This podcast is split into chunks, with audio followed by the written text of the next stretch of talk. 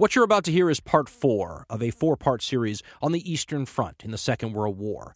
If you happen to miss the earlier episodes, you might want to catch them so you could put this final edition into some sort of context. If you don't care much about context, well, then without further ado, and finally, Ghosts of the Ostfront, part four. December 7th, 1941. It's history. A date which will live in infamy. It's hardcore history. 60 plus years after the Second World War has ended, we know quite a bit more about what was going on than the people who were actually living through the experience.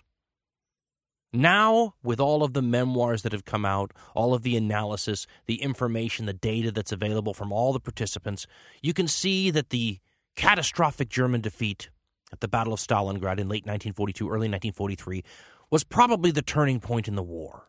Turning points themselves are a little cliche to simply say that. If you could, you know, put your finger on the moment the the war turned from one sort of momentum to another, but probably not too far of a stretch to call Stalingrad the turning point. The point at which the Germans could no longer realistically see themselves winning the war. Now, they didn't have to assume that they were going to lose it. Some sort of stalemate, negotiated peace, armistice could leave them in control of tons of Europe. No one knew how that was going to turn out. But the chances of the Germans actually conquering the Soviet Union, going and turning around and beating the British and dealing with the Americans, all of that stuff became much more the stuff of fantasy after Stalingrad had ended. Now, the people at the time probably didn't realize how big of a deal the loss at Stalingrad was. Turning points in wars are something that's usually determined after the war. There are German generals who probably realized it was the turning point. There are memoirs by German veterans on the ground, the average soldiers, who certainly saw it as a turning point. But after Stalingrad ended, the German high command began doing exactly what they would have expected to do, you know, the year before they started to come up with the plan for 1943. 1941, the plan was to drive to Moscow and take it. 1942, the plan was to drive to the oil fields of the Caucasus and take it. Both of those offensives had been launched in the summer, you know, the late spring, early summer. So once again, the campaigning season would start after the mud dried, late spring, early summer, and the German high command was planning for an offensive. Now, I want to reemphasize that just because the Germans were planning or talking about planning a new offensive, that doesn't mean that the violence had ever died down along the Eastern Front. The fighting along the 2,000 mile you know, stretch of territory from Finland to the Black Sea was constant. There was fighting over local landmarks, you know, in a no man's land between German trenches and Soviet trenches. There were localized and smaller offensives and counterstrokes. The fighting was going on all the time. These major war winning or war losing offensives were a simple spike in the normal level of violence going on.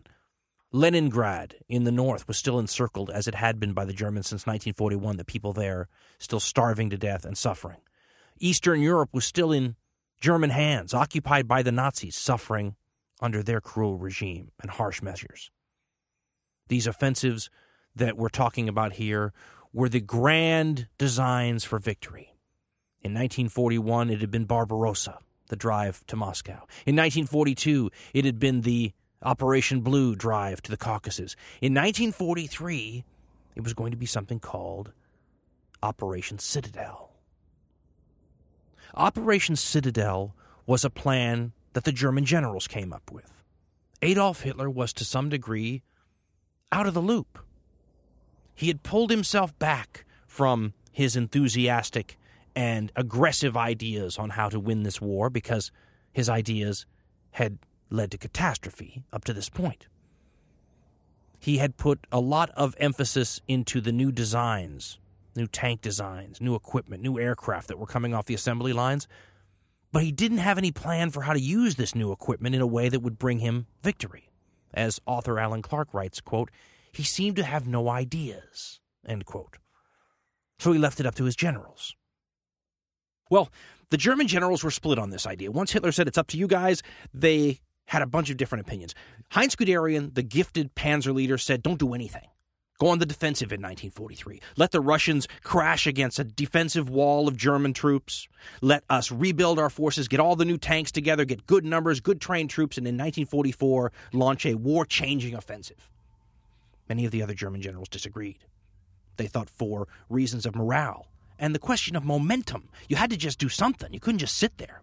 German offensive strategy was always geared toward launching attacks as opposed to, you know, taking them. Von Manstein had some different ideas about the way this stroke or counterstroke should be handled, but most of the German generals settled upon a bulge in the eastern front line, a salient, a place where the Soviets had pushed ahead of the rest of the forces, so it created a sort of a bag jutting out toward the German side of the line. This is a classic place for an offense to happen because it's really easy to get military units on both sides of the bulge, right at the neck of it, and pinch it shut, and then trapping any of the enemy's units that might happen to be in that bag. So the German generals began looking at this salient around a city named Kursk. This was going to be a huge offensive. It was going to take the mass of what Germany had available for its cutting edge, force it into one force, and launch it all at once. More tanks than they had ever used, more powerful equipment than they'd ever employed. They were going to take the army of 1943 and launch it into action in an all out, you know, attempt to gain the initiative back in the war and inflict a crushing defeat on the Soviet Union. Now, Hitler was nervous about this. The great gambler who had gotten Germany this far had kind of lost his nerve a bit because he was almost out of chips. He didn't have armies that he could afford to lose anymore on gambles.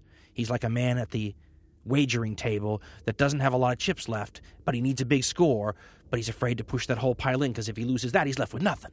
He's a fish, you know, left out to dry. Hitler told Guderian that the thought of this operation to pinch off the salient at Kursk, what was being called Operation Citadel, he said to Guderian, quote, it makes my stomach turn over, end quote. He was nervous about this whole thing. He had reason to be. You see, the idea of pinching off salients is such a basic part of offensive, you know, war strategy that everyone knows that that's the most likely place an offensive is going to come from. In 1941, the Soviets picked incorrectly where the Germans would attack thought they'd attack down in the south by Kiev, put their forces down there to receive the attack. The Germans go into the center of the country, launch right for the capital of Moscow.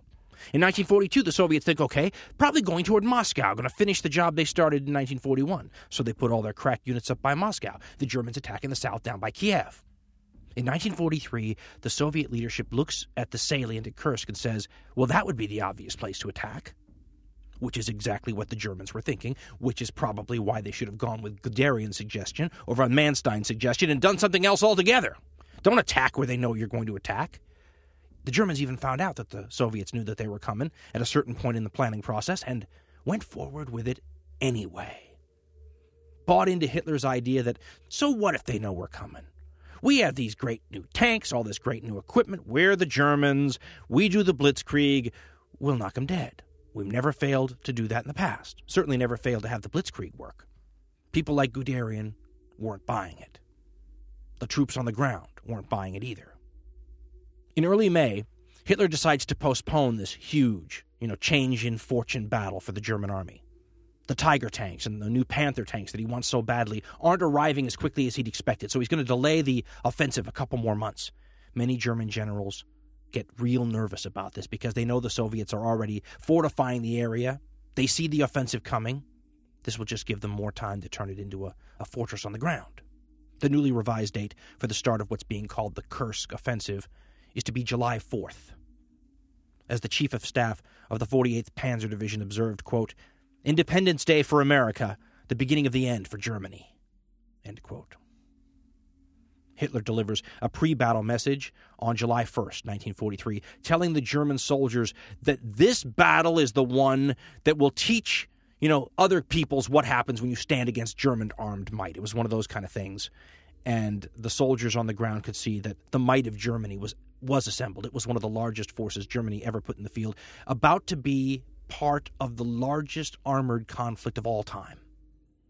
Kursk is one of those battles war gamers still obsess about because there was so much stuff there. The Germans have deployed 37 divisions, more than 900,000 men.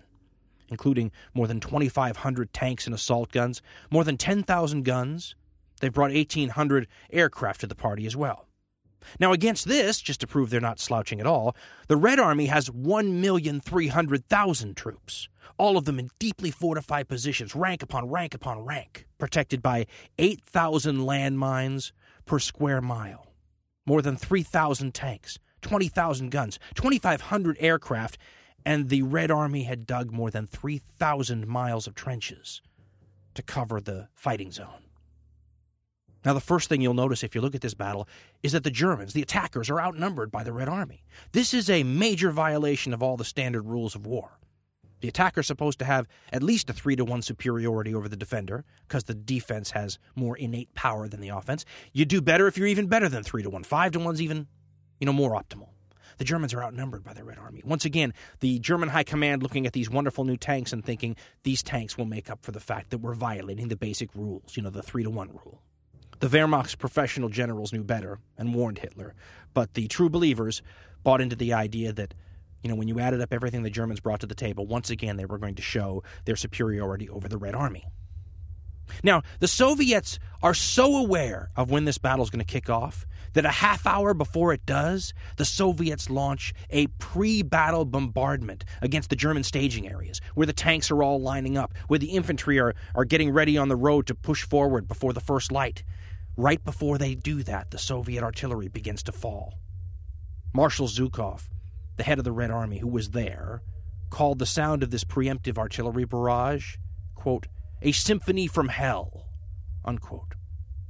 So it's an inauspicious beginning right there. Shows all the Germans whose morale might have been a little shaky, or even those whose morale was rock solid, that we know you're coming. We're ready for you. Taste this. There's more where this came from. One side got taught a lesson at Kursk, but it was the German side.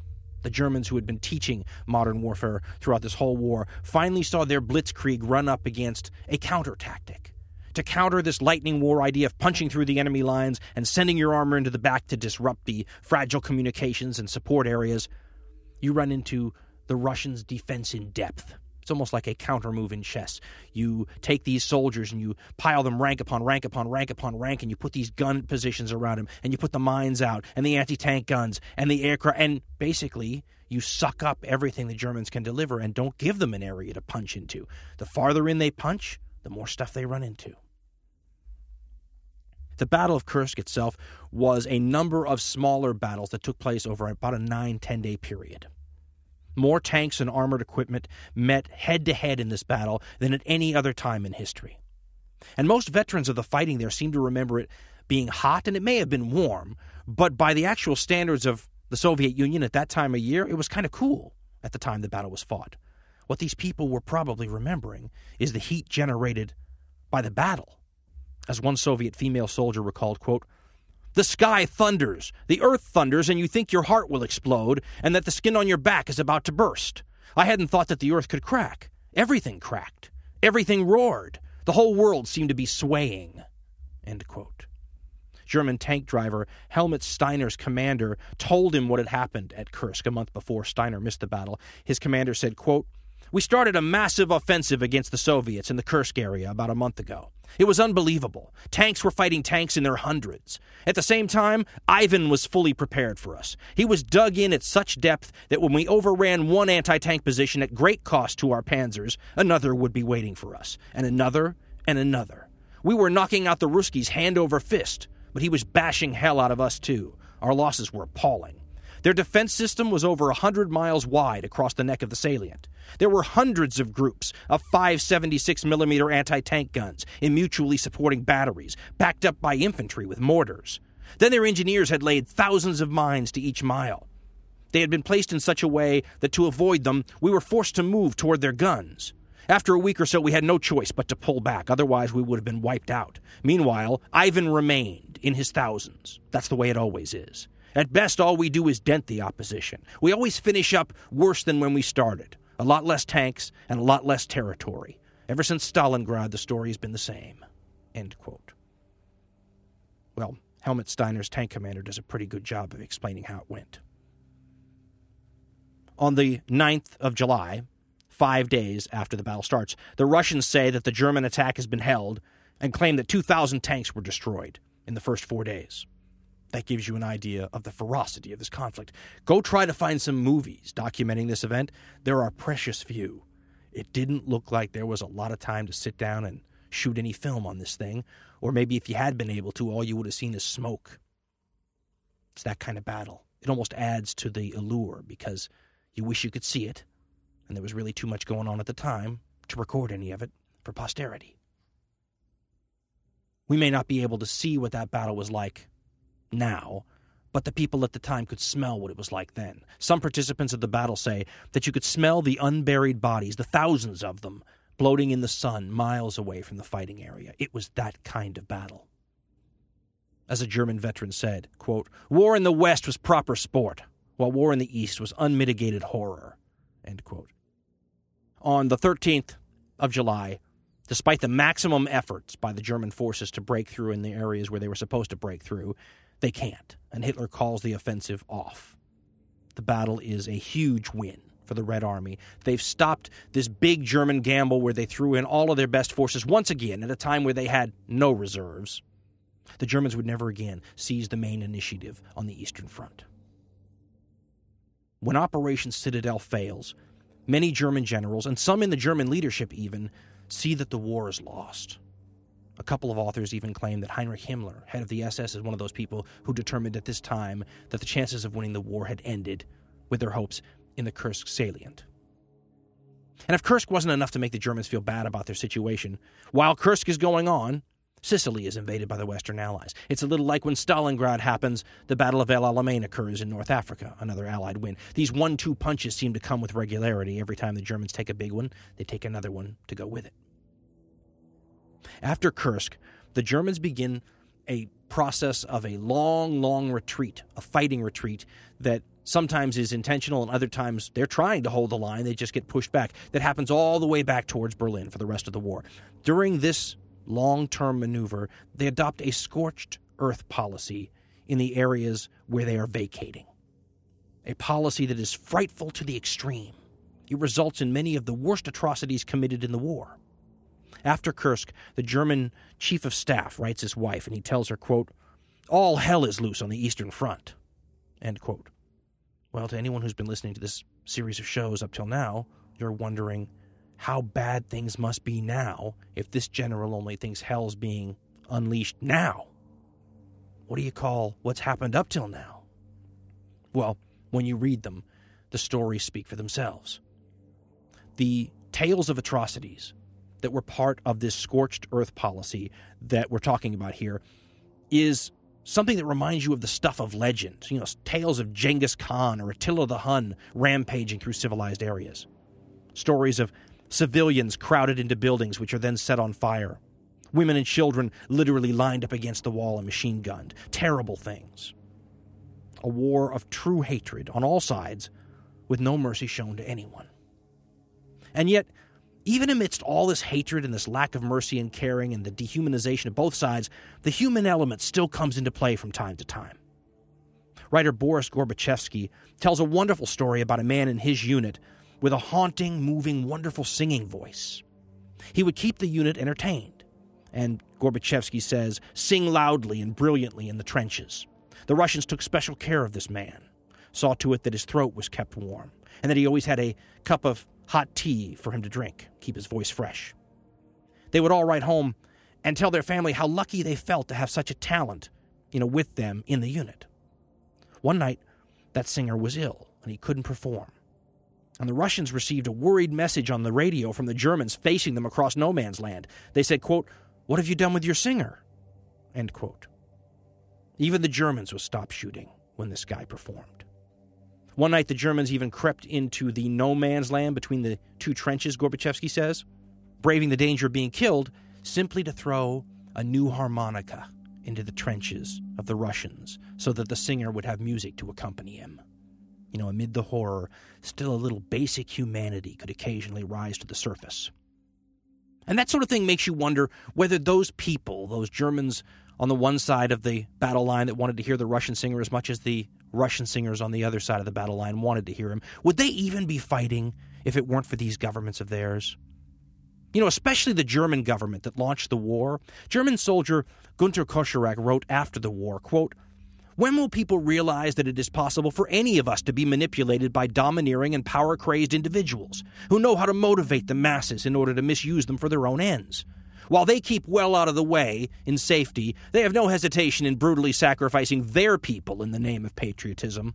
Will mankind ever stand together against them? Or are those who died in the fighting dead forever? And will the reasons they gave their lives be forgotten? How capable do you think your neighbor or your countrymen are of committing evil acts if those acts were condoned or encouraged by the government. How about this? What if the government punished you if you didn't commit those evil acts? Makes you start to look at your neighbors, your countrymen, maybe even yourself in a new light. And to say that the political system in Germany and in the Soviet Union wasn't evil, I think, is to ignore one of the basic qualities that that government looked for when it picked people to serve in it. You know, why was Koschorek and all of his comrades, and why were the Russians on the other side of the trenches from him fighting? Well, how about the quality of the leadership that sent them to fight? I've always wondered about, say, look at the Nazis, for example. To me, they look like the mafia. A lot of those guys in the Nazi hierarchy in positions of running a major world power wouldn't have had a job in a democracy. They have a qualification, a character trait, that is highly valuable in the system they operate in, but it's an actual disadvantage in most countries. They're evil. And evil is something that helps you get a promotion in some of these systems. Both in Hitler's and Stalin's regimes, the ability to be bloodthirsty and pitiless are check marks, the good stuff on the resume. The Germans actually picked their mayors for their occupied territories. The Gauleiters, one of the main things they looked for is ruthlessness. You push good humanitarian people who want to do the best for their country out of positions of power because the evil people are scoring higher on the evil test. Eventually, you end up with a government full of these evil people, and then you wonder why it does evil things. At least Gunter Koschorek did. How well would Heinrich Himmler or Lavrenti Beria do in a democracy? Well, they were in the upper stratus of power in their respective governments in the Second World War.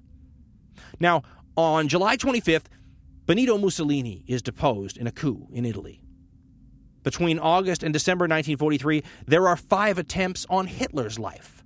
So now the tide is really turning. The defeats that the Germans and the Axis have suffered look bad enough so it looks like the war is lost to some people, and they're willing to risk their own lives and in the case of going after Adolf Hitler, the lives of their families to take a shot at the leader.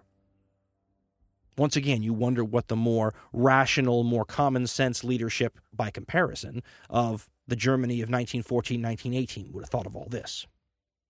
Now, on the Eastern Front, for the rest of the war, the fighting follows a particular pattern. The pattern is that the Soviets build up for offensives, get their supplies all together, build up the numbers of their troops, they launch the offensive, usually encircling lots of Germans and doing real well, and then they go until they run out of steam, or the German defense stiffens, or they have to slow down because they don't have any supplies, and then they start at that spot to rebuild again. Sort of a series of jumps all the way back to Berlin. Each of these jumps costs the German army a ton of lives. There are still more than 2 million men fighting on the Eastern Front on the German side, which sounds like a lot until you realize that German casualties for the year 1943 alone on the Eastern Front alone topped the 900,000 man mark. Some good news for the Russians happens on January 27, 1944. The people of the city of Leningrad finally have their agony come to an end the people who have been under siege and, for the most part, surrounded by the German army since the main attack in 1941 finally have their country liberated. Now, for a while, sometimes when the lake behind the city of Leningrad had frozen up, they could get some supplies into the city, but by and large, think of any major city you want to think of. Now, imagine it cut off from the outside world for more than two years. No food, no supplies, nothing. What would that city look like after two and a half years? Well, – Leningrad looked like a city of starving people. in the two plus years of the siege, almost a million people in the city had died from starvation, and cannibalism was widely reported. Historian Max Hastings had an interesting line about this. He said, referring to what would have happened in Great Britain had they ever been taken over by the Nazis, he said, quote, even if Britain had been invaded, the inhabitants of its cities would have chosen surrender rather than eat each other. End quote. That's pretty profound when you think about it. Winston Churchill was coming up with a slogan he admits was, You can always take one with you, meaning, you know, if you're going to die when the Germans invade, take one with you and we'll kill a lot of Germans. But not a lot of people thought that that's how London was going to maybe be defended. Hastings is right. That is what happened in Leningrad. They ate each other rather than surrender. Now, they really didn't have much of an option. Stalin was basically decreeing that was what was going to happen. Nevertheless, those are the people that lived it, and you just have to shake your head and go, amazing. Imagine the psychic damage living through something like that gives you. In February 1944, Hitler is lecturing all his Eastern Front commanders on National Socialism, believing that these military men just needed to get more into the political spirit to have the right sort of temperament to take on the Russians the way Hitler thinks they need to be taken on. While all this is going on, the Soviets managed to cut off some 60,000 German soldiers in a place known as the Korsun Pocket. It's 100 miles southeast of the city of Kiev in what's now Ukraine. We wouldn't know a ton about what went on there, except there was a witness at the scene who wrote about it.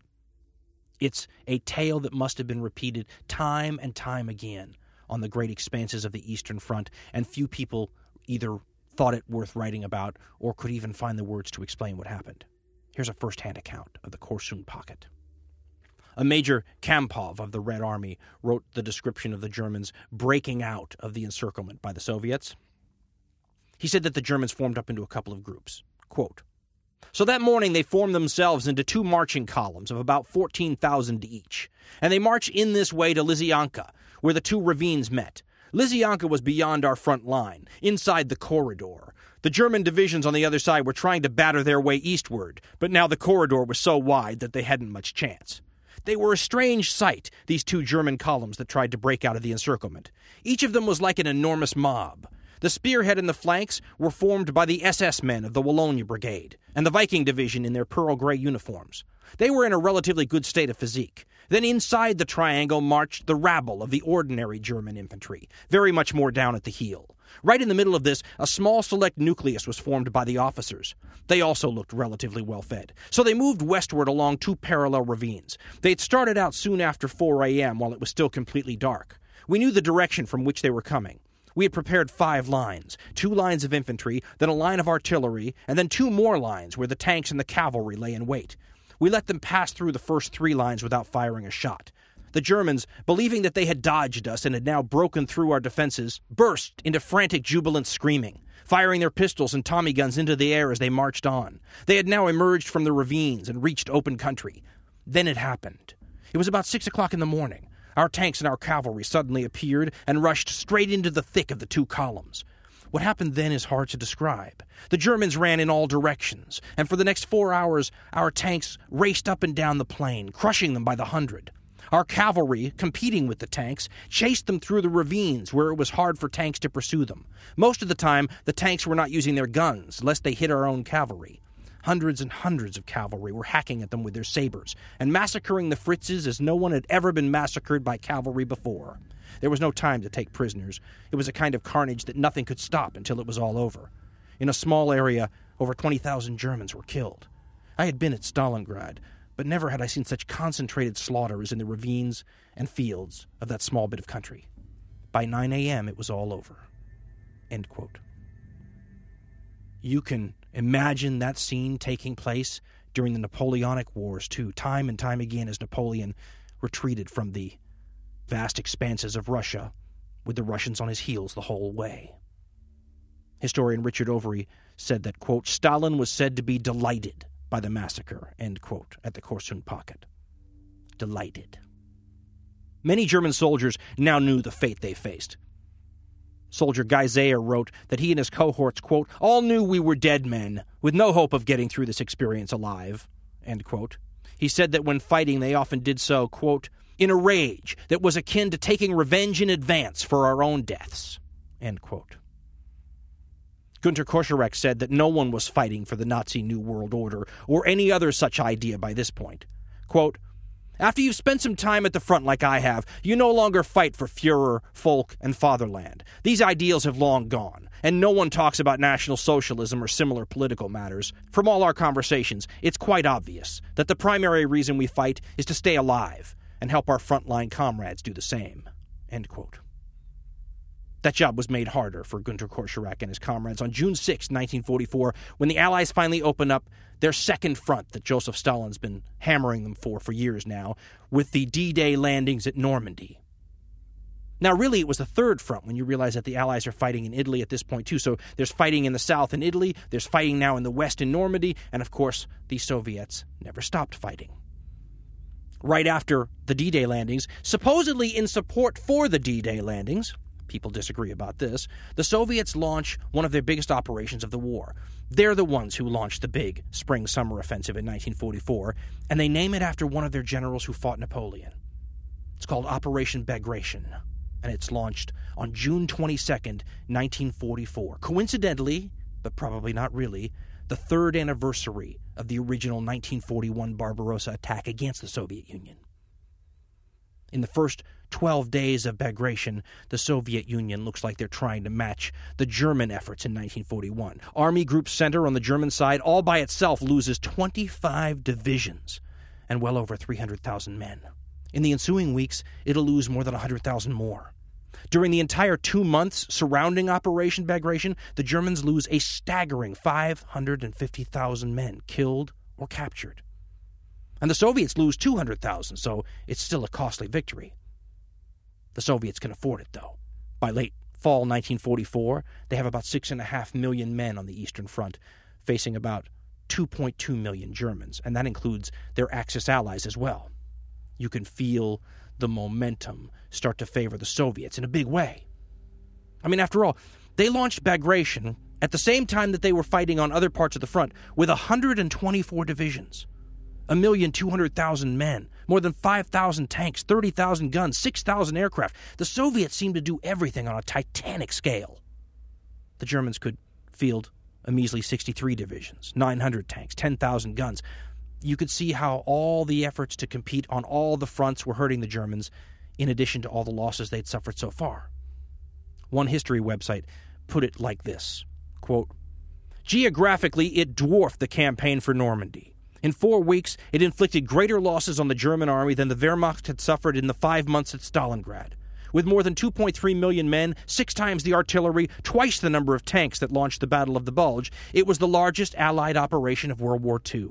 It demolished three Axis armies, tore open the Eastern Front.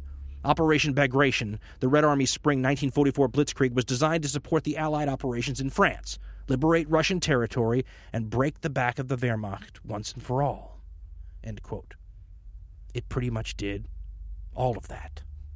It showed how well the Soviets had learned the blitzkrieg tactics from the Germans, and they handled it so well that the Germans were shocked by the Red Army's performance. They shouldn't have been.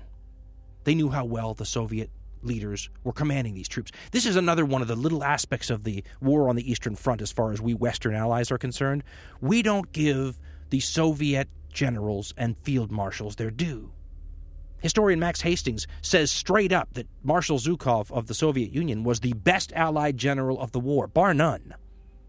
This will come as a shock to those of us who were raised under the idea that Patton, or Montgomery, or Eisenhower, or MacArthur was the best. Truthfully, any of those generals would probably fall somewhere in the middle of the upper pack of the Soviet Union, who could also boast leaders like Rokossovsky and Konev and Chuikov and a whole handful of other really, really top line leaders, and a lot of competent people underneath that. They were used to commanding huge armies and fighting massive battles of the kind that they very, very rarely, if ever, saw on the Western Front. Heinz Guderian of the German High Command says that the Soviets were, quote, brilliantly led, end quote. Max Hastings also stresses the courage of the Red Army soldiers, saying that, quote, the Red Army often displayed courage and determination far above anything that could have been asked of American or British troops, end quote. And he was right about that. The Americans and the British fought well, but both of them were very concerned, as you might expect, with casualties. This was something that didn't trouble the Russians as much. Military historians who are unbiased will point out often that the Germans and the Soviets fielded the two most effective and dangerous ground forces in the Second World War. And it's a long way to the number three power. And the Red Army of 1944 is a completely different animal than the one of 1941, 1942, just as the German army is a completely different animal from then as well. The Germans have gotten worse. The Soviets have turned themselves into a gargantuan powerhouse. Equipment, tactics, leadership, they had become one of the great land armies of the 20th century. The amount of equipment that they produced just in the final year of the war shows the transformation. They produced 30,000 tanks, 40,000 planes in the last year of the war. Gone, long gone, were the days of having to share a single rifle between two or three Soviet soldiers. It's also completely underappreciated in the West how big and important these military campaigns in the East are. I have a ton of Western books on the Second World War, some of them going back to almost right after the war. They are almost to a book, huge and thick and comprehensive. Yet you'd be surprised how few of them have much on the Soviet or Eastern side of the conflict at all in them. Many go from Barbarossa to Stalingrad and right to Berlin, as though nothing else happened. Some even leave out Stalingrad. The crucial battles of 1944 and early 1945 not mentioned in almost any of them, a very small amount. I have one from Life magazine, you know, the photo magazine in 1960. When they get to the stuff on the Eastern Front, they have no photos, so they just use paintings. A whole book of photos, every bit of the Eastern Front stuff in paintings, what little they gave you. That is amazing, inexcusable, and revealing. Operation Bagration, in addition to killing a lot of Axis soldiers, netted a lot of prisoners for the Soviets the Soviets decided, in a move that reminds you a lot of the ancient Roman practice of the triumph, where they would march the defeated leaders and some of the army through the Roman streets so the citizens could get a look at them. In Moscow, the government of Joseph Stalin marches the Germans captured at Bagration through the Moscow streets. You can see newsreel footage of this now. It's a hell of a sight. You want to talk about most of the enemy looking terribly beaten and stunned to be walking down Moscow's streets, and their own streets at home, if they live in the big cities, have buildings that have been demolished by bombing everywhere, and the streets in Moscow are pristine as they look around to this crowd that stares at them in what people who were there say was absolute silence. They were watching these monsters of their nightmares, these people that had inflicted all these hardships on them, and it was almost like they were struck dumb as to what do you say in a moment like this? One old Russian woman was heard to mutter, quote, just like our poor boys, driven into the war. End quote. So there was some sympathy for these soldiers who looked pitiable. But then Alexander Werth, who wrote about seeing this parade of German prisoners said that amid the silence, quote, I heard a little girl perched on her mother's shoulder say, Mummy, are those the people who killed Daddy? And he says the mother hugged the child and wept. A reminder of what was going on and how deeply all those people marching past had affected the people watching them march past traumatized people on both sides. Scenes like the parading of German prisoners through the streets of Moscow were having a devastating effect on the morale of Germany's higher military leaders. And who can blame them? After all, the summer of 1944 is a disaster for the German army, worse in its totality than Stalingrad, even. Between July and September 1944, Wehrmacht losses topped 215,000 men killed. They topped 620,000 men missing or captured in the East. 106 divisions shattered in a few months. Total German losses on the Eastern Front by the summer of 1944 are more than 2 million men dead, wounded, captured, or missing. This leads to yet another attempt on Hitler's life on July 20th, 1944, the most successful one to date, by the way. It's known as the July 20th plot. This is the one, the famous one, where Count Claus von Stauffenberg smuggles a bomb in a briefcase into Hitler's conference room. The resulting explosion killed several of Hitler's confidants around him, but a heavy wooden table saved the Fuhrer's life. Many, many Germans would pay the price for that failed assassination attempt. On August 1st, 1944, another tragedy takes place. The Poles in the city of Warsaw, seeing the Red Army simply you know, across the Vistula River, right on the other side of the city, decide to stage an uprising, a long planned, long awaited for uprising, and throw the German occupiers out of the city. Now, it's a complex affair designed to have one Polish faction gain the lead on a pro communist Polish faction. The uprising comes a year and four months after the uprising in the Jewish ghetto area of Warsaw. That revolt um, led to the SS killing 20,000 Jewish men, women, and children, and then sending the 50,000 captured survivors to the death camps. In this latest uprising, led by a Pole named Bor Komorowski, 225,000 Polish civilians will be liquidated, along with maybe 30,000 actual partisan forces, to bring the total to more than 250,000. This is probably the worst atrocity, the worst single atrocity of the war. The only thing really close to it is the Japanese rape of the Chinese city of Nanking. The Germans actually lost 17,000 of their own men, crushing this rebellion. And it was crushed with such violence and a level of atrocity that even shocked the Germans that they felt compelled to execute the leader of the division that carried out you know, the quelling of the violence. How bad does an atrocity have to be for the Germans to execute someone for being too atrocious? There were stories of babies being spitted on bayonets and the bayonets hung out the window, women hung upside down, you know, along whole street lengths by balconies. Houses were simply set on fire with flamethrowers, the inhabitants burned in the hope of catching a partisan or two inside. What happened to Warsaw's Poles at this time is part of the doomed Polish national romance that has made them one of the unquenchable peoples of Europe. British historian Max Hastings wrote a wonderful little piece about the Polish cause. He wrote, quote, Polish behavior was characterized from beginning to end by a heroic spirit of self immolation. Even when the Poles recognized that the Soviets were disinclined to aid them, they rejected Stalin's demands. The Soviet leader indicated to the Polish prime minister, leader of the London Poles who visited Moscow early in August, that before he could expect anything from the Russians, his government must resign, the Soviet seizure of eastern Poland must be recognized, and the London Poles must publicly accept Moscow's preposterous claim that the massacre of Polish officers at Katyn was the work of the Nazis, not the Soviets. When Bor Komorowski in Warsaw heard of all this, he signaled proudly on the 26th of August Poland has not been fighting the Germans for five years, bearing the greatest losses, just to capitulate to Russia. Our fight against the Germans has shown that we love freedom more than life. Here, Hastings continues, indeed, reality matched rhetoric in the most dreadful fashion. There was a tragic romance, Hastings says, about the mood in Warsaw, even as the city was battered into ruin. The Poles, determined to celebrate the resurrection of their national culture amid catastrophe, staged recitals, concerts, plays in the public buildings within their perimeter.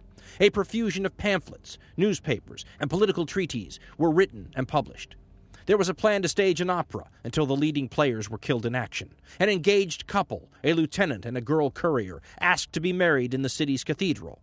One of the two witnesses could not walk, having been wounded by shrapnel. He was carried into the cathedral sacristy for the wedding on the back of his fellow witness. The 23 year old bride and groom were buried alive by a Stuka strike a few days later.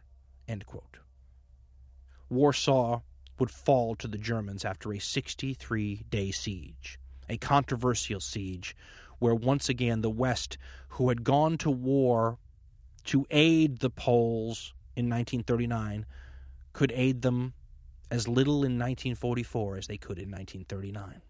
And once again, the Poles suffered terribly for it.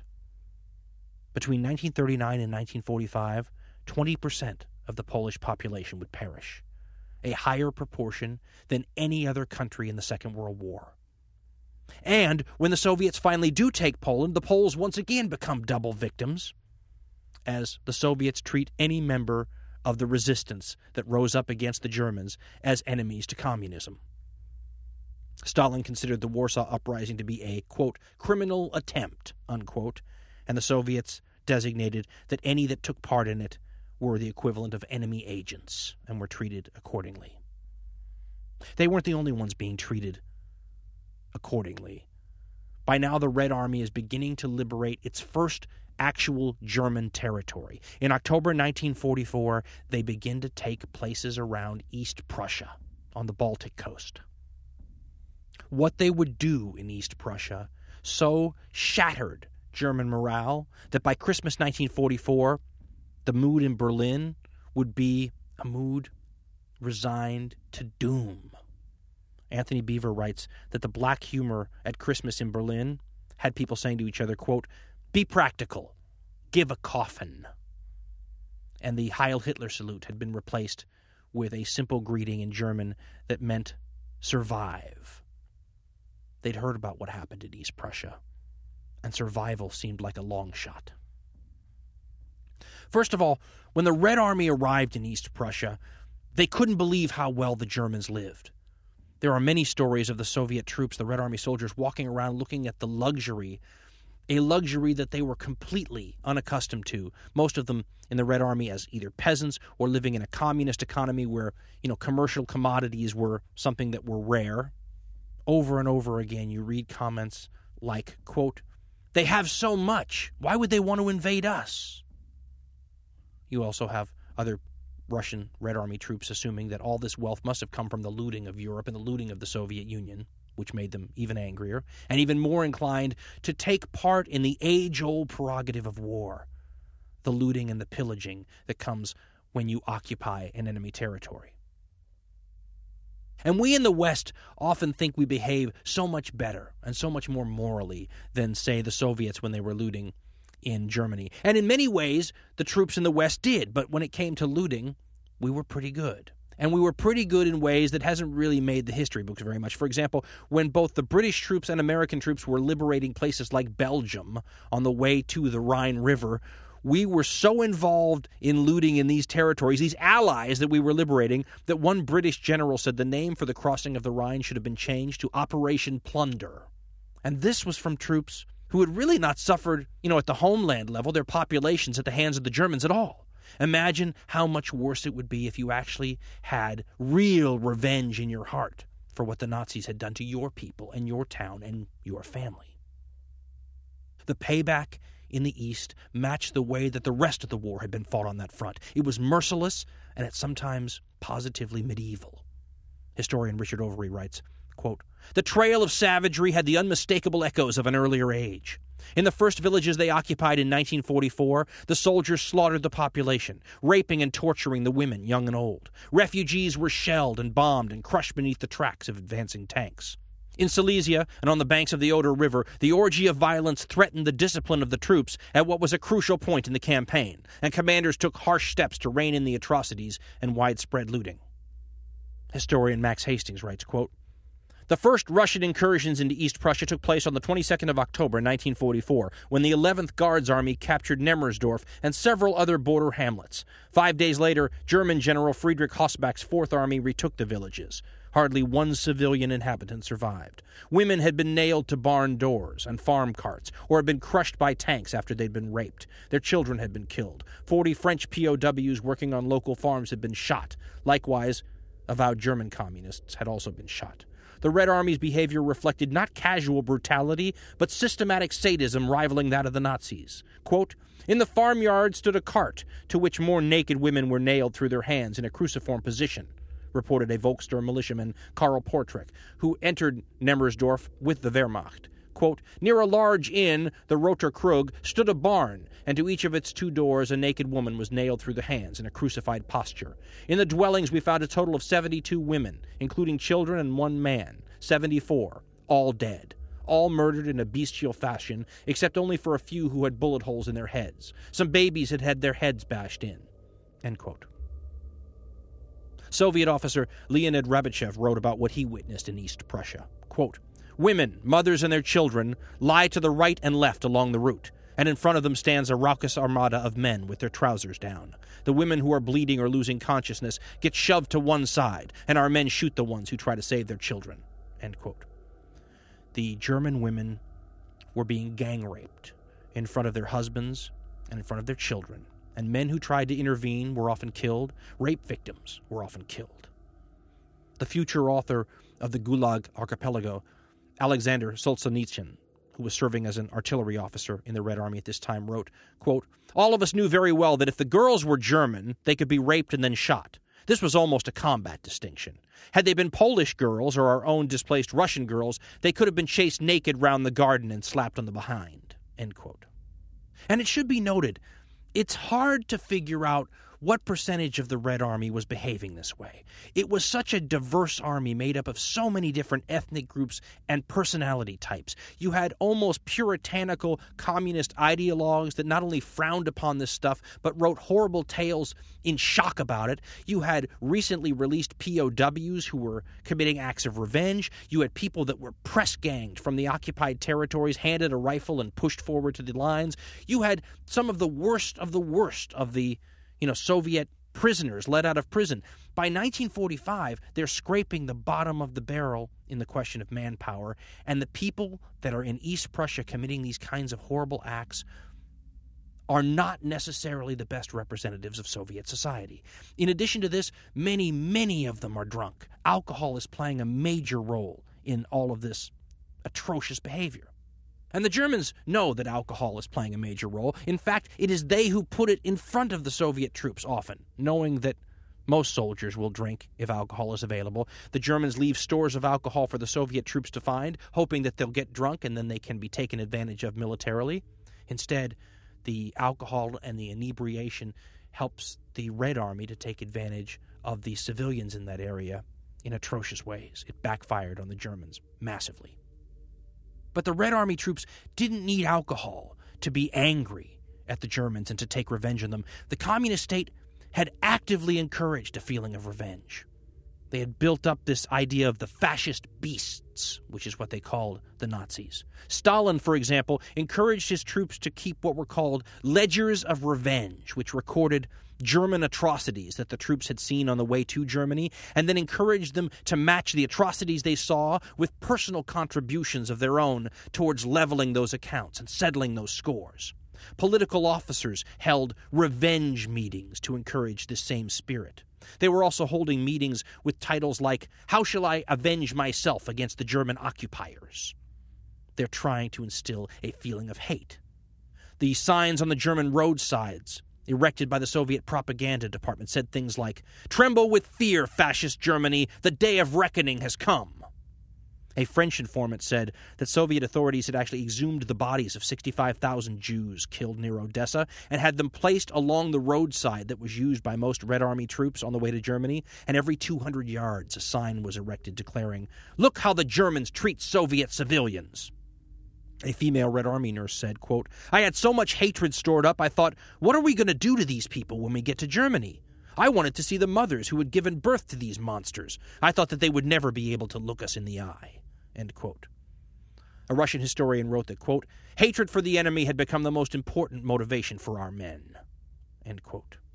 By the time the Soviet leadership realized that they needed to tone down the rhetoric because the behavior was so out of hand, it was irreversible. Of the terrible things done to the German civilians in the East, one surviving German woman said, quote, It was our Holocaust, but nobody cares. End quote. And the reason no one cared is because so many others had already experienced their Holocaust, and most of them at the hands of the Germans. A British POW in German hands said, after seeing how the Soviet POWs were treated by the German prison guards, quote, I'll forgive the Russians absolutely anything they do to this country when they arrive. Absolutely anything. End quote. The treatment meted out to German civilians in East Prussia caused a panic among the Germans. They began picking up their things and fleeing the area, heading to Germany proper. It became what Antony Beevor called the largest panic retreat in human history. More than eight and a half million German civilians on the roads leading to Germany, clogging the roads with columns so thick and so long they were easily seen by high altitude bombers flying overhead. These refugee columns were made up almost entirely of women and children since the men were all fighting or conscripted. It was winter. It was cold. It was a tragedy in the making, and more than a million of these people will disappear and are presumed dead from this flight from East Prussia. There were many reports that the Soviets were attacking fleeing refugees. But the Germans had done the same thing earlier in the war. And the Germans were now getting to experience the same thing that the Poles had experienced in 1939, that the French had experienced in 1940, and that the Soviets had experienced since 1941.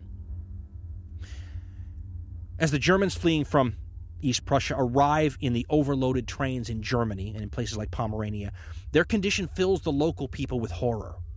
One woman said, quote, Huddled shapes, rigid with cold, barely able to stand up anymore and climb out. Thin clothing, mostly in tatters. A few blankets over bowed shoulders. Gray, hollow faces. Antony Beevor says the stiff little bundles were removed from the cars and laid on the platform. These were the children who had frozen to death. That same woman said, quote, Out of the silence came the cries of a mother who did not want to surrender what she had lost. Horror and panic overcame me. Never had I seen such misery. And behind this sight, a terrifying and powerful vision loomed up. We were these people. This was what was in store for us.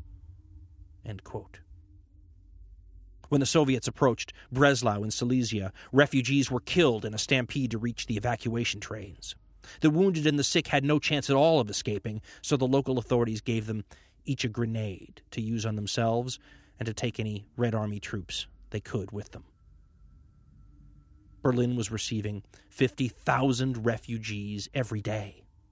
Most gave the impression of exhausted aimlessness, said one observer. On the 14th of January 1945, the Volkssturm is mobilized. These are the old men and the young kids who are going to be the last line of defense against the Red Army. The old men tended to run away unless they were World War I veterans, and even then they ran away sometimes. The kids, though, could be fanatical and could give the Soviets trouble. There was one 12 year old boy who was decorated after he destroyed 12 Russian tanks with Panzerfausts, which are like bazookas. A Soviet officer said it was the young ones who went on and on, meaning on and on fighting. One of the nicknames that the regular Wehrmacht army troops had for the Volkssturm was they called them the casseroles, because they said they were made up of a mixture of old meat and green vegetables. Seeing children as young as 13 in military uniform called up to fight for the defense of Berlin was part of the mind boggling story of what the Germans themselves refer to as the Götterdämmerung, which is the composer Wagner's, you know, Twilight of the Gods. Said one German soldier talking about these young Volkssturm Hitler Youth troops, quote, They had been hastily dressed in worn uniforms cut for men, and were carrying guns which were as big as they were. They looked both comical and horrifying, and their eyes were filled with unease like the eyes of children at the reopening of school. Some of them were laughing and roughhousing, forgetting the military discipline which was inassimilable at their age. We noticed some heart wringing details about these children, who were beginning the first act of their tragedy. Several of them were carrying school satchels their mothers had packed for them with extra food and clothing instead of school books. A few of the boys were trading the saccharine candies which the ration allotted to children under 13. What could be done with these troops? What were they expected to perform? Was Germany heroic or insane? Who would ever be able to judge this absolute sacrifice? When General Weidling, in command of the defense of Berlin, is told by the head of the Hitler Youth that boys were ready to fight and, in fact, were already deployed for action, he was enraged to the point where he almost couldn't speak. Finally, witnesses say, using very coarse language, he denounced the whole idea of using the Hitler Youth in combat. Quote, You cannot sacrifice these children in a cause that is already lost. I will not use them, and I demand that the order sending these children into battle be rescinded. End quote. Berliners who are walking around the capital city seem to have an inability to comprehend that the familiar surroundings that they're looking at are about to be swept away forever.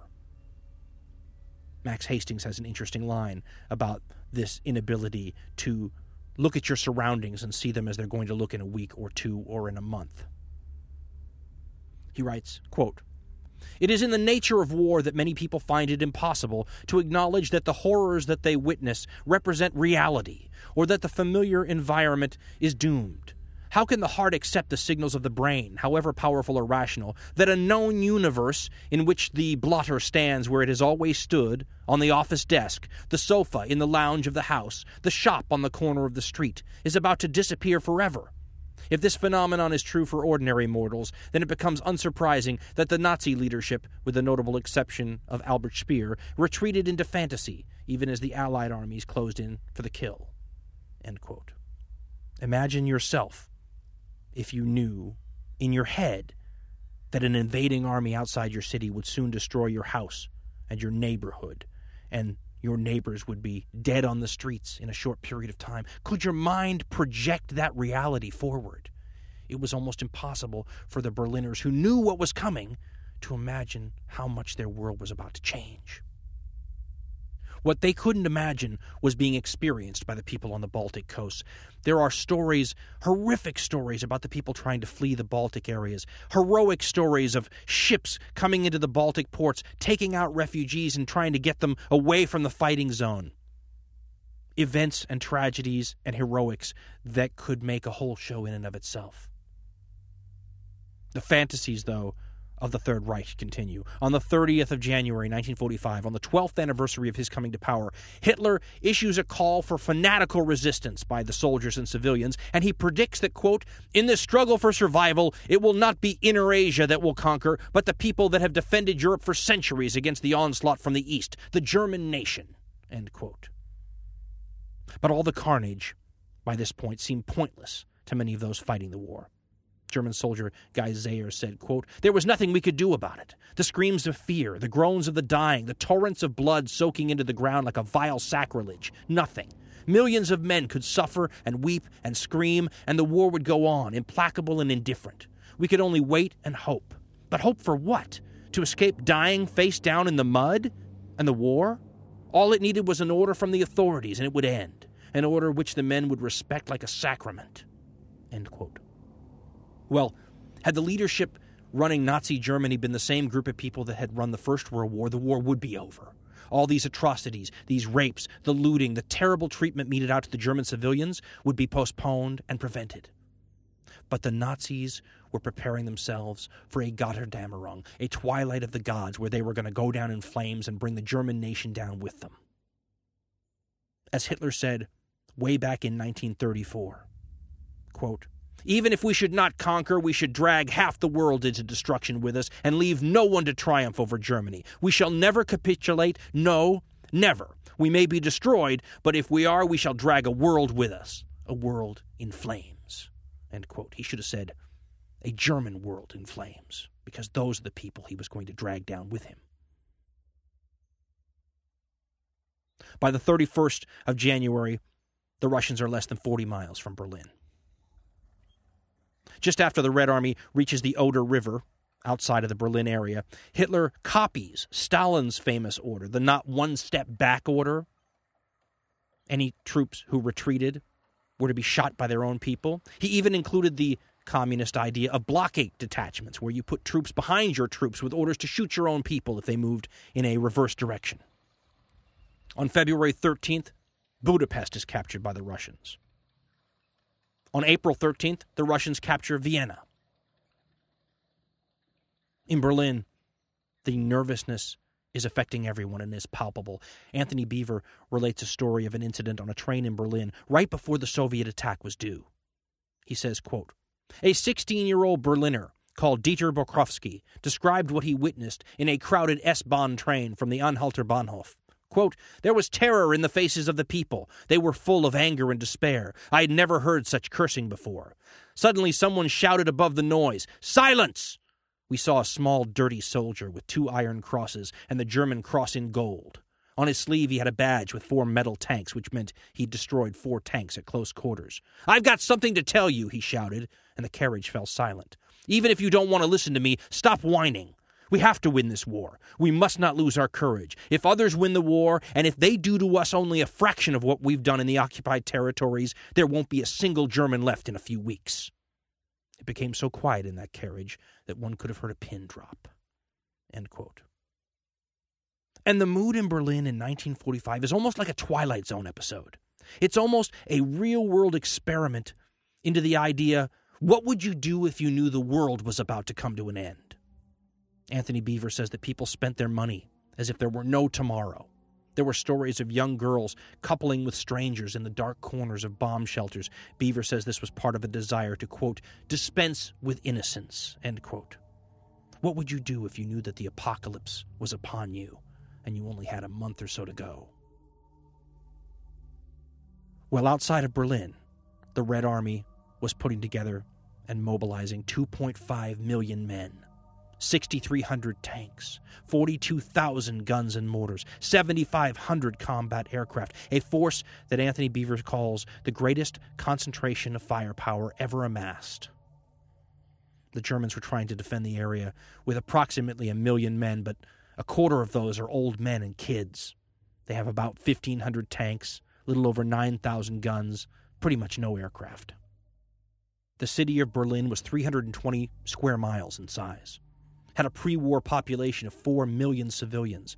About 2 million were still there to face the offensive in 1945. The Soviet efforts to take Berlin are immensely complex. It's not just a brute force affair. The Soviet commanders and the planners, they show a high degree of sophistication in the way they want to go about this. The offensive that will eventually take Berlin starts by attacking the areas about 40 miles away from the city itself, and it begins in darkness early on April 16, 1945. Some 42,000 artillery pieces launch a massive bombardment that will go on for days. The Red Army has stockpiled more than 7 million shells for just this occasion. Aircraft launch more than 6,500 bombing and raiding sorties. The shelling of the 42,000 guns creates a weird effect in the outskirts of Berlin, some 35 miles from the actual battleground. Pictures begin falling off the walls in people's homes, and the books tumble off the shelves. Their telephones start ringing for no reason. There's a story of a cross hurtling to earth from a church steeple because of the vibrations. Windows and mirrors are shattering, lights are flickering, and everywhere we're told dogs are howling. There's a rumble like thunder in the distance. And this must have seemed, I mean, try to imagine yourself in this position. It's like a warning cry of the gods, isn't it? Imagine how ominous this must have seemed to the citizens in these areas. It all but screams, you know, your doom approaches. It's like a telegram from hell. People could feel the very earth vibrating.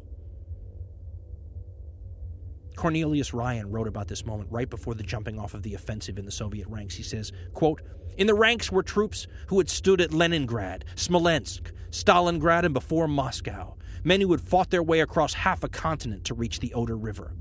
There were soldiers who had seen their towns and villages obliterated by German guns, their crops burned, their families slain by German soldiers. For all these, the assault had special meaning. They had lived for this moment of revenge. The Germans had left them nothing at home to return to, and they had nowhere to go but forward. Now they attacked savagely. Equally avid were the thousands of recently released prisoners of war, reinforcements that had been so urgently needed by the Red Army, that the newly freed prisoners, tattered, emaciated, many still showing the effects of brutal treatment, had been given arms. Now they too rushed forward, seeking a terrible vengeance. End quote. The Soviets had been very worried that the Germans might use chemical weapons to blunt this last attack. The Germans had nerve agents, which were much more effective than anything that was used in the First World War. And there was talk of miracle weapons all over Germany, and this had the Soviet high leadership worried about the idea that the chemical weapons might be used. And reports had reached Sweden that the chemical weapons had actually been distributed to the special troops in long boxes, with writing on the side saying, quote, can only be used on the personal order of the Fuhrer, end quote. There were reports from some German generals that Hitler's close advisers were urging him to use what were called the weapons of despair. And for one reason or another, they weren't used. Now, as the Gotterdammerung is beginning to come down on the Nazis' head, the propaganda minister Joseph Goebbels has an interesting line that I've never heard before. He said on April 17th in a speech to his own propaganda ministry, quote, Everyone now has a chance to choose the part which he will play in the film a hundred years hence. I can assure you that it will be a fine and elevating picture. Hold out now, so that a hundred years hence the audience does not hoot and whistle when you appear on the screen. End quote. That's a really interesting way to view the events near the end of your life as all hell's breaking out. Another Goebbels line, which had sort of a hint of a theatrical reference before he took his own life and his wives and his children. He said, quote, The earth will shake as we leave the scene. End quote. The earth was definitely shaking. Now, if the Soviets were not showing a ton of humanitarian concern for their enemy, they weren't showing much for their own troops either. Marshal Zhukov later explained to American General Eisenhower how his military forces treated the impediments that the Germans were laying out in front of him, places like minefields. He said to Eisenhower, quote, When we come to a minefield, our infantry attacks exactly as if it were not there. The losses we get from personnel mines we consider equal to those we would have gotten from machine guns or artillery if the Germans had chosen to defend that particular area with strong bodies of troops instead of with minefields. So human life had a value of about zero at this point in the conflict. In early April, as Berlin drowns in the foreboding of the upcoming Soviet offensive, Himmler, Heinrich Himmler, head of the SS, issues an order that all males 14 years or older are to be shot in any house where any sort of white flag appears. Also, any penalties imposed on those males are to be imposed on the families of offenders too. So if someone in your family deserted, the whole family gets treated as if they deserted and they'll all be shot. The end of the fascist regime saw the worst of the atrocities against their own people. Now, as Hitler and his regime seemed to become more and more inhuman, According to Richard Overy, Stalin actually shows a little degree of humanness at this point in the war. Looking somber and uncharacteristically thoughtful, he supposedly told Marshal Zhukov, quote, What a terrible war. How many lives of our people it has carried away. There are probably few families of us left who haven't lost someone near to them. End quote. As a way of sort of explaining this uncharacteristic behavior, Zhukov says that at this time, Stalin seemed to him close to exhaustion, utterly overworked, he said of the dictator. On April 20th, 1945, it's Hitler's birthday. The Soviet offensive is expected at any time to reach Berlin. Extra rations are ordered for the city's population. Through nearly five hours of air raids that happened that day, because Hitler's birthday always prompted an extra big air attack from the Allies, Berlin's housewives braved the bombs to pick up the extra food these rations were supposed to last for eight days. Annalisa Bayer told her husband, quote, With these rations we shall now ascend into heaven. End quote. And a lot of people in Berlin felt the same way. The extra rations started to be known as Ascension Day rations, and the mood in Berlin was a doomed one.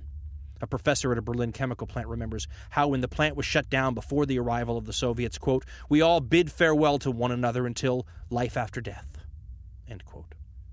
Field Marshal Paulus, he the commander of Stalingrad, serving his time in a Soviet prison cell in 1945, said, quote, It is two years since the Stalingrad catastrophe, and now the whole of Germany is becoming a gigantic Stalingrad. End quote. By late April, citizens in Berlin are referring to their city as the Reich's funeral pyre. On April 21st, the shells start landing on Berlin itself. Cornelius Ryan describes it, quote, the sound was unlike anything Berliners had ever heard before, unlike the whistle of falling bombs or the crack and thud of anti aircraft fire. Puzzled, the shoppers who queued up outside the Karstadt's department store on Hermannplatz listened. It was a low keening coming from somewhere off in the distance, but now it rose rapidly to a terrible piercing scream. For an instant, the shoppers seemed mesmerized. Then suddenly, the lines of people broke and scattered, but it was too late. Artillery shells, the first to reach the city, burst over the square. Bits of bodies splashed against the boarded up storefront. Men and women lay in the streets screaming and writhing in agony. It was exactly 11:30 a.m. Saturday, April 21st. Berlin had become the front line. Shells now began to strike everywhere. Tongues of flame leaped from rooftops all over the center of the city. Bomb weakened buildings collapsed. Automobiles were upended and set afire. The Brandenburg Gate was hit, and one cornice crashed into the street. Shells plowed Unter der Linden from one end to the other. The royal palace, already wrecked, burst into flames again. So did the Reichstag. The girders that had once supported the building's cupola collapsed, and hunks of metal showered down.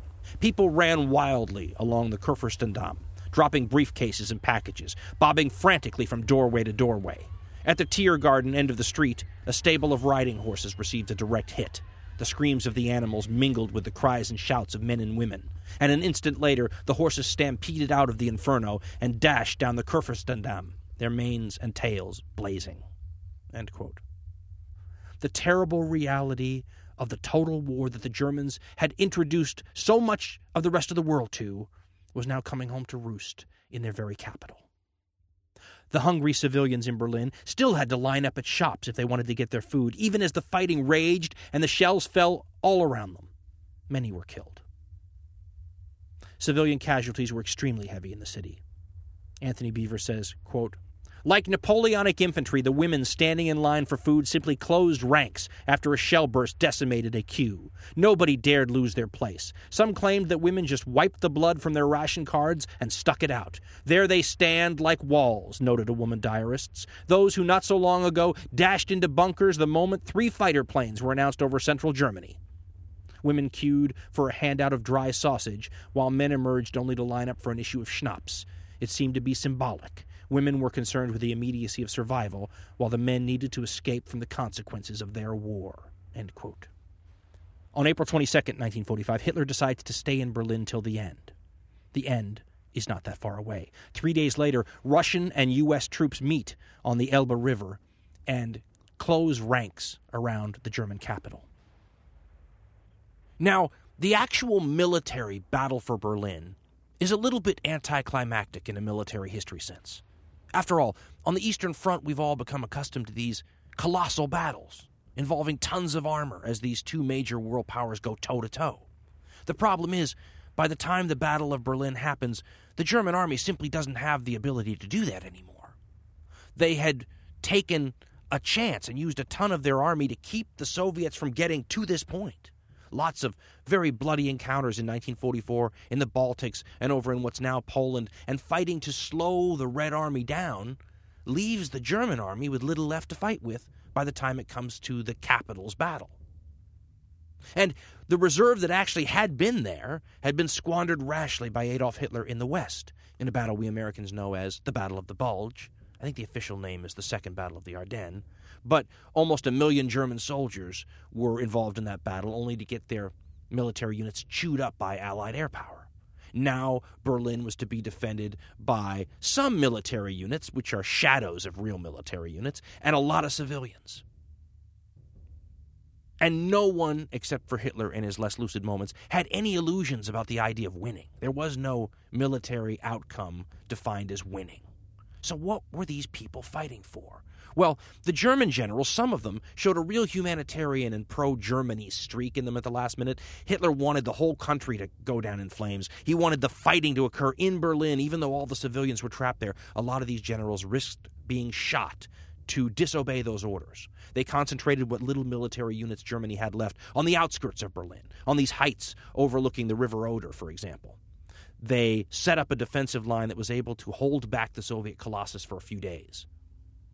Units like the Ninth Army made it sound to Hitler in his bunker like he actually had real military units to work with. But what was constituting the Ninth Army at this point in the war never would have been considered a viable army a couple of years before.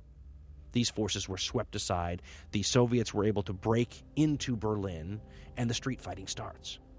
Now, typical of the Eastern War fighting you encounter in these small unit battles and these desperate encounters every bit of heroism and personal bravery and sacrifice and horrificness and atrocity that you encounter in the rest of the Eastern War on both sides.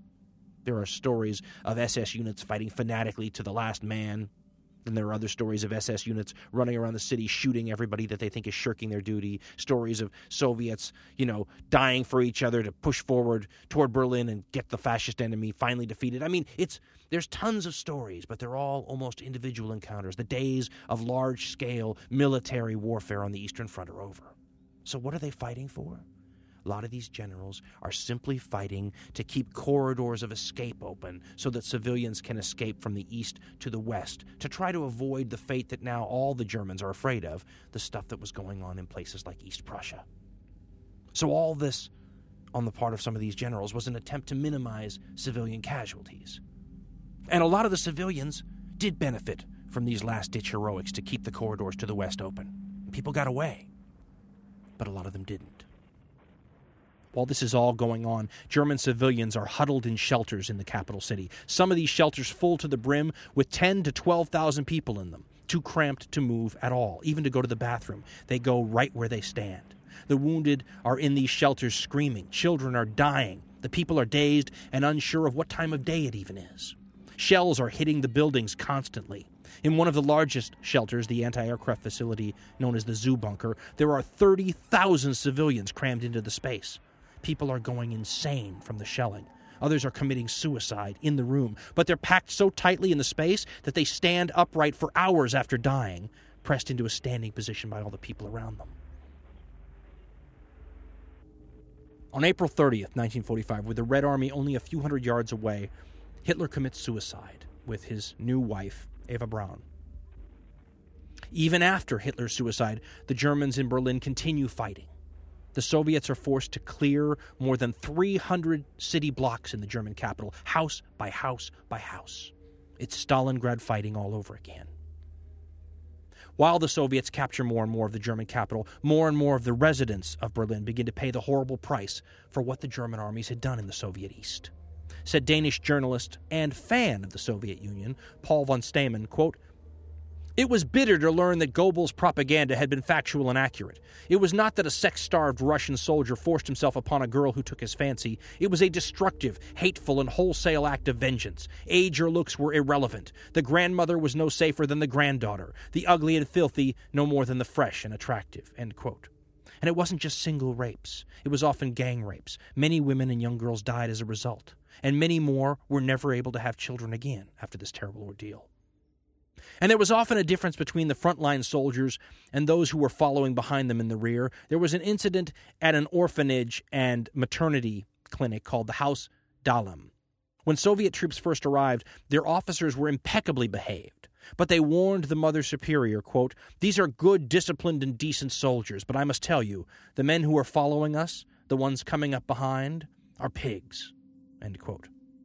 The ones coming up behind those troops repeatedly raped the pregnant, those who had recently given birth, girls as young as 10 and 12 years old, and killed several.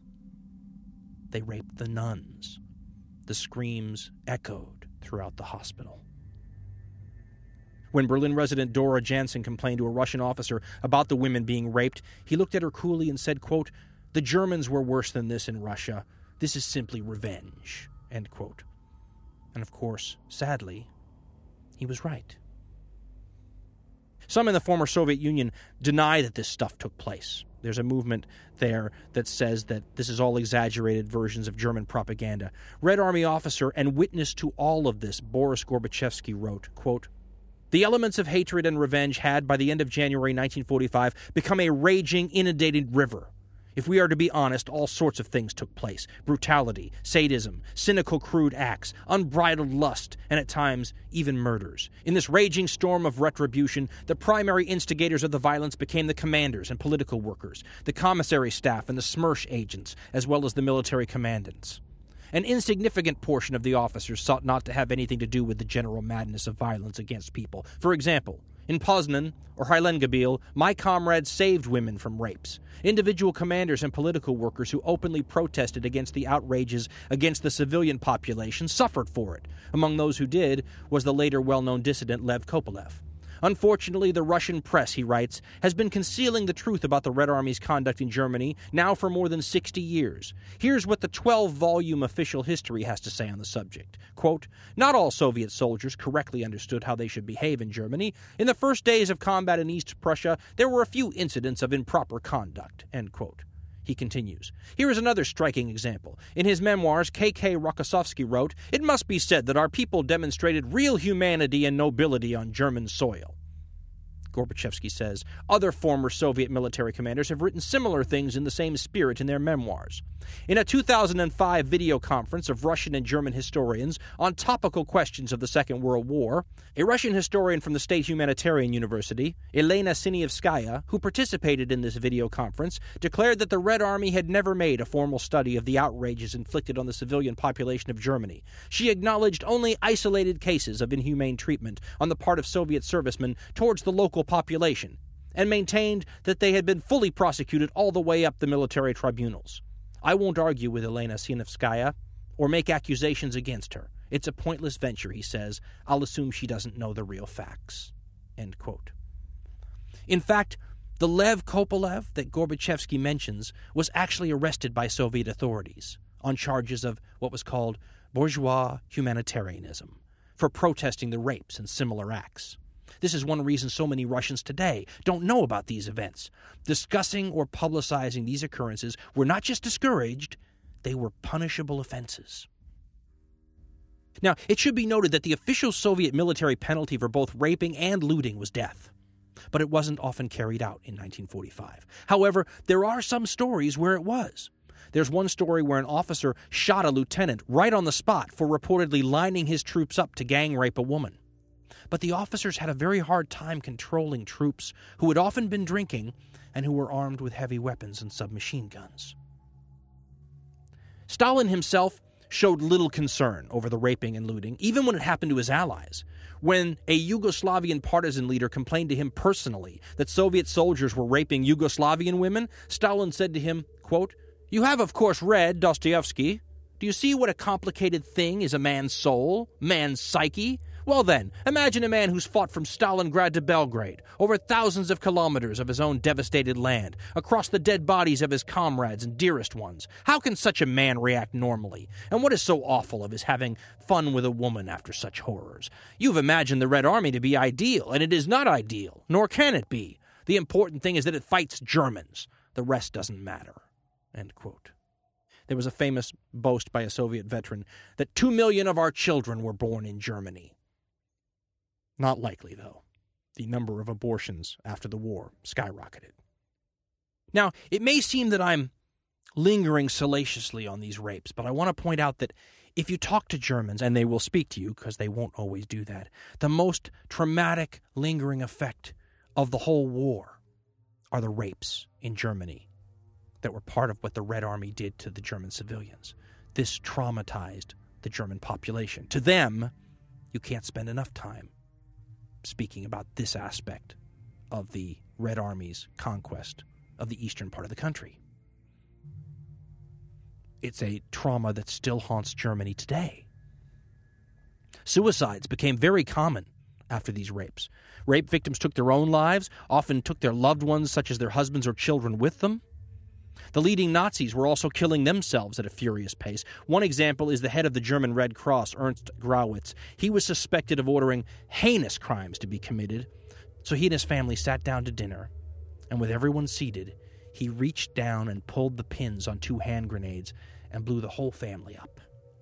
Welcome to the reality of the Gotterdammerung at the end of the Third Reich.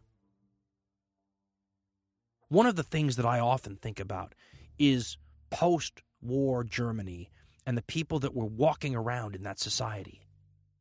Isn't that a whole society of people who are post traumatic stress disorder victims? I mean, we'll talk about someone, for example, here in the United States, who comes home from the war in Vietnam and who needs to have years of counseling and has perhaps substance abuse problems or problems with their marriage, or God forbid, some of them even violent because they can't get the experiences or what that war did to them out of their psyche. Now imagine a whole society of those people. I mean, just think of the hundreds of thousands, maybe millions of rape victims alone, or children of the rape victims who watch their mothers be raped, or the brothers who watch their sisters be raped, or the parents who watch their daughters be raped. Don't you think that that leaves a psychic scar? Combine that with the returning soldiers who lived through a Stalingrad or a Kursk or those desperate, terrible battles on the Baltic coast in 1944 1945. All these people walking around in a post war society together under occupation. It's amazing that the society didn't just go insane, that that generation could push forward and continue and build a post war society into something admirable. Because I can't think of a more traumatized group of people than that. Unless, of course, it's the people on the other side that they traumatized. Maybe it's fair to say that the nations who fought this war in the East, in the Second World War, were all traumatized Poland, Ukraine, Belarusia. A continent of traumatized people. And Churchill's comments that he made at Yalta seem particularly apropos. He said, quote, I do not suppose that any moment of history has the agony of the world been so great or widespread. Tonight, the sun goes down on more suffering than ever before in the world. End quote. I also want to point out that these atrocities that the Red Army was committing on the German population are human things. There were people that tended to make them Russian things or Soviet things. These are part of age old human practices. Look at the Romans, who were excited about the prospects, for example, of sacking the city of Cremona so that they could rape the inhabitants. The inhabitants of the city of Cremona were Roman too. It was part of a Roman civil war. These Romans were excited about the prospect of raping their own countrymen. The recent situation in Bosnia in the early 1990s was just a recent example of rape being used as a weapon, something that's gone on throughout human history. Even the American conduct in Vietnam is something you can look at, pointing out the humanness of rape in combat. U.S. General Eugene Lynch, who served in World War II, Korea, and Vietnam, spoke of atrocities that American soldiers were involved in in the Vietnam War. He said, quote, in any war, when you lose so much, soldiers will want revenge. Anytime you have a losing situation, you've got a potential melee. This is why it is up to the commander to set the tone and to halt it. But what happens if the officers don't do that? Like it or not, this is who we are. This is who we are when the thin veneer of civilization is stripped away from us by the violence and the all out killing of a war like this. You take away that thin veneer, and we revert to something from another age. We turn into those Romans outside of Cremona, or any of the other situations throughout history where people have acted in a bestial manner, where we can look in our living rooms today as we read the stories and say, How can people act that way? And the answer is that under the right conditions, we can act just like those people, and events prove this over and over again we are not as civilized as we care to believe. And something tells me that some Russian soldier in Berlin, some Roman soldier in Cremona, some Bosnian soldier in the former Yugoslavia in the early 1990s, were they here right now, would point this fact out to us. And if you find yourself feeling a little strange over this whole thing, feeling bad for the bad guys in a way, in truth, the people on all sides of this war were the victims, the victims of terrible governments.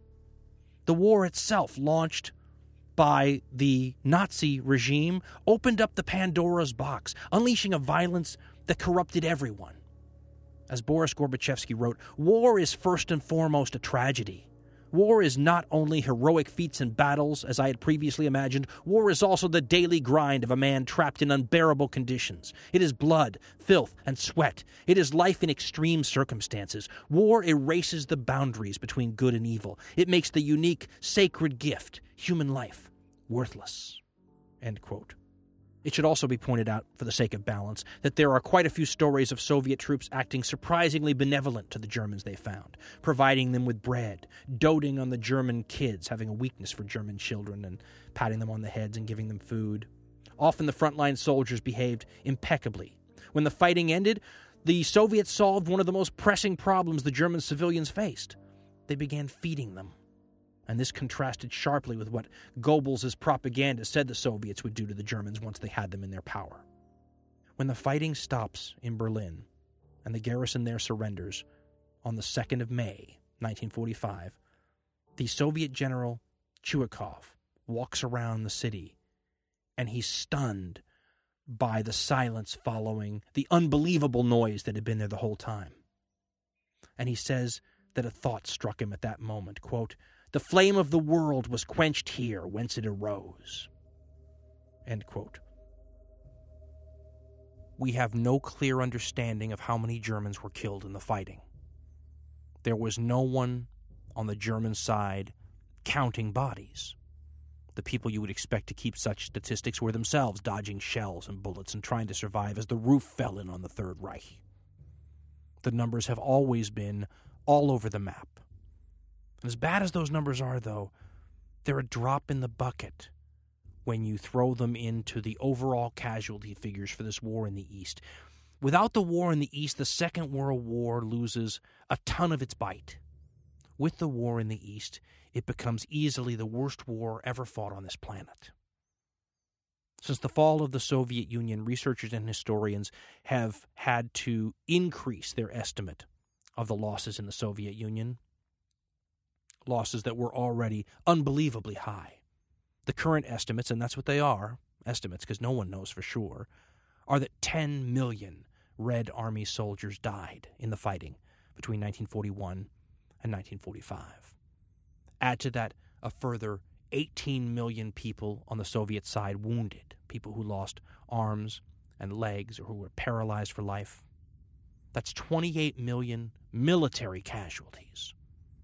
Historian Richard Overy put that into perspective when he said that of the 34.5 million men and women mobilized by the Red Army, an astounding 84% of those people were killed, wounded, or captured. I'm not sure there's a percentage like that anywhere in military history in the modern world. Now, the civilian casualties dwarf even that. The estimates, and that's all they are, are estimates because no one will ever know, is that between 17 million and 25 million Soviet civilians died as a result of the fighting and the occupation. That means that the Soviet Union is darn near 40 million estimated casualties dead from the fighting in the Eastern Front. That's more people than the population of many modern middle sized countries. You cannot get your mind around a number that large. Sometimes it helps to look at the destruction instead. The Soviet Union had 70,000 villages obliterated due to the war, literally steamrolled or destroyed. 70,000 villages. More than 1,700 middle sized towns were wiped off the map. More than 32,000 factories destroyed. More than 25 million civilians made homeless. Now, the Germans suffered quite a few less casualties than the Soviets, but their numbers are still staggering compared to, say, the Western Allies. They suffered 5.5 million military deaths in the war, more than 4 million of those coming in the East, and about 2.5 million civilians dead. That's an estimate. No one's quite sure about that either. And of course, the Germans suffered occupation for decades afterwards. Some historians say that the Second World War's actual last act was when the Berlin Wall came down about 20 years ago. And there's a tendency to think that once the war was over, the war was over. The people in the United States went home and celebrated. The people in Great Britain went home and celebrated. The people in the Soviet Union had to live with the war around them for decades. There are stories about those 25 million homeless Soviet civilians having to go out in the middle of winter and strip the German corpses that lay all around their towns and villages of their uniforms to try to put them on so that they would live through the winter without freezing. There are stories of the cleanup that had to be handled by the local authorities, where they would take all these German corpses frozen in the middle of winter, put them in shallow graves, only to find that when the spring thaws came, the ravines and ditches and streams ran red as the blood melted out of these grave areas. There are a few surviving photographs of what some of these fields looked like before the Germans were buried, and you see, stretching from the feet of the cameraman all the way to the horizon, frozen German corpses. The cleanup would take forever, and the war would be right in the faces of these Soviet civilians for decades. That's still there now. Our descendants will be finding for centuries the mass graves and the battlefield sites and the burial plots. There's an old historical line, and it's certainly a cliche, but Santayana is reported to have said it. Those who do not remember the lessons of history are doomed to repeat them. I've always wondered if those bone fields can act as a stark reminder as to the lessons of history, especially when we realize that with today's modern weaponry, if ever two major world powers like Nazi Germany and the Soviet Union faced off again, they would do so with weapons that could deliver what it took four and a half years for those two powers to deliver in about four and a half minutes. With any luck, the conflict from the East in the Second World War will be the largest war human beings ever fight.